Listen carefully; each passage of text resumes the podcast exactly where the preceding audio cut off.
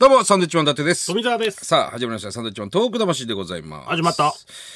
えー、3月11日でね、えー東日本大震災から10年が、えー過ぎたわけでございますが、はいまあ我々はね、えーあの震災の時は気仙沼にいて、えーテレビ番組のロケをやってましたので、まあそこからずっと、えー気仙沼でこの日は黙祷をするということで、えー今年も行ってまいりました。毎年言ってますね。ね、えー、安波山という、まあ、気仙沼の内湾地区をね、全部見渡せるような、まあ、高台なんですけれども、まあ、当日ね、あのー10年前の311も我々はそこに避難をして、えーそこからこう津波が沖から来るのをね、まあ見ていたわけですよね。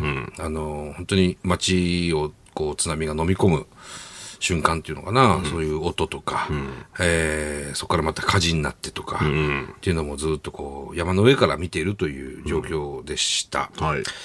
まあこの3月11日も行ってまいりましてね、えー、ずいぶんね、あのー平日だったんですけれども、すごくたくさんの方が来ていて、みんなでこう、2時46分にね、大きくサイレンが鳴るんです、1分間。そこでみんなでこう黙祷をするという。安波さんから見た景色がどんどん変わるわけですよ。もう毎年来るとね、去年から今年の変わりようがまたすごいよね。でっかい橋ができたんです。東北一長い橋がね、できて、えー高速道路がバンと三陸道がつながって、えー仙台から宮古まで、岩手県のね、一年で。久慈の、方まで行ってるのかな？だからまあまあ変わりますね、景色がい。や、変わったよ。建物もどんどんできるしね。うん。あと、あの、祈りのセールというですね、はいえー新たにこう、祈祷する公園っていうのかな？高台にね。高台にできたんですよ。それがこの3月11日に、えーまあ、オープンというかね。うん。そこで、あの、我々も行ってまいりまして、気仙沼の菅原市長とともにね、えーいろいろご説明を受けたんですけども、まあ、あの、山を、要するに、削ってっていうのかな。うん、もともとちゃんと普通に山だったらしいですけうどね。ん、そこの山肌を削って、えー山の上にこう公園みたいにして、そこに亡くなった方はですね、気仙沼の地域で亡くなった方々の名前がバーっとこう書いてある、えーボードがありましてね。で、こう、その方が住んでいた地域の方をこう向いているっていうね、またこういう、いろんなところにあの、被災地、海沿いに、こう、慰霊碑というか、そういったものありますけれども、また非常に珍しいというかね。年齢が入ってるんですよね。そう、俺それびっくりしたんだよ。家庭はなかなか見ないですけど。あの、名取市の閖上なんかにもね、こう名前がバーッと彫ってある、亡くなった方々の名前が彫ってあるボードあるんですけど、年齢が書いてあると急にこう、なんだろう、リアルになるというか、でその祈りのセールについて、前にメールが来ておりまして、うんうんはい。えーラジオネームまゆかさん、神奈川の方なんですけど、はい、ありがとうございます。えーこの祈りのセール、2019年に気仙沼の新しいシンボル、祈りのセール建設へのクラウドファンディングに参加しましたと。ねクラウドファンディングだったんだね。そうこちらのプロジェクトが、工事は2019年に進んでいるようだったんですが、コロナ禍でどうなっているのかわからない状況です。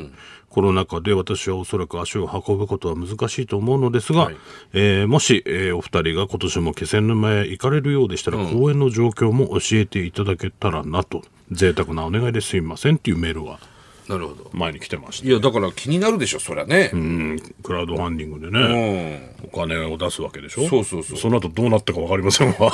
それはそうだよね。不安にもなるよねいや、すごく気になると思う。あの、すごくいいところでした、結果的に言うと。もう景色が360度見渡せる見えますねねだから、アンバ山、僕らがね、いつも行くアンバ山でも相当綺麗にこう、気仙沼の全体が見えるんですけど、それ以上に、この祈りのセイル。祈り、セイルっていうかね、あの、穂って書くんですね、漢字のね。穂。船の穂。これをセイルと読むらしいんですけど。そのなんだろう、穂のねなんだなんつったらオブジェというかでっかいね、ドーンとねそういうのが上に立ってました、はいはいはい。最初だから遠くから見た時なんか、ナイフかなんかのちょっと小刀みたいなね。オブジェなのかなと思ったら近づいたらちゃんとそういう穂みたいになってそこからこう、覗くと、要するに気仙沼の、えー海岸、海岸っていうのかな、あの、海がドーンとこう沖まで綺麗に見えるっていうスポットになっていて、すごいいいいい感じになってまなんかすごく素敵なところで、また行きたいなというふうに思う、ところでした無ね事。完成してましたんでね、はい。ぜひまゆかさんね。ぜひ行ってみてください。行ってください本当に。うん、ぜひぜひということでございます。はい。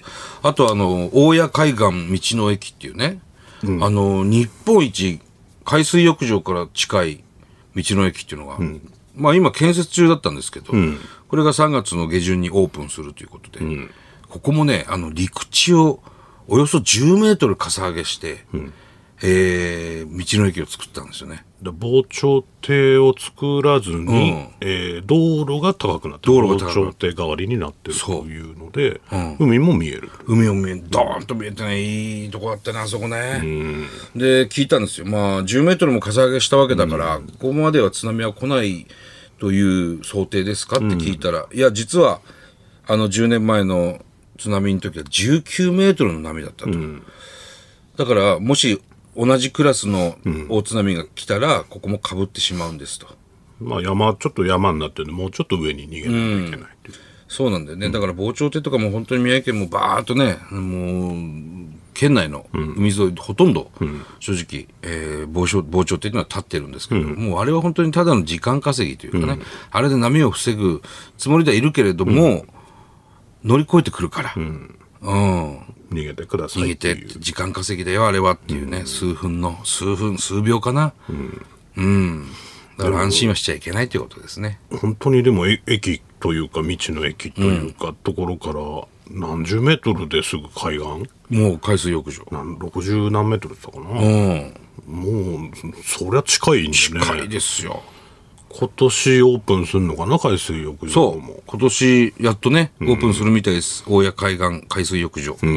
ぜひね、そっちの方も夏行っても、だからこういうとこ行ったら、そうそうちょっと楽しいかもしれないね。我々もちょっと行ってみたいなとは思いますけど。うん。さて、えーここでですね、番組からお知らせがございます。えー2011年7月からお送りしてきました、このサンドウィッチマンのトーク魂なんですが、えー再来週の放送で、えー最終回となります。はい。えーこれまでね、本当にたくさんのメッセージ、えーいただきまして、本当にありがとうございました。ましたまだあと2回あるんで、来週、再来週とありますので、はい聞いてください。それではまた来週です。バイビーさよなら。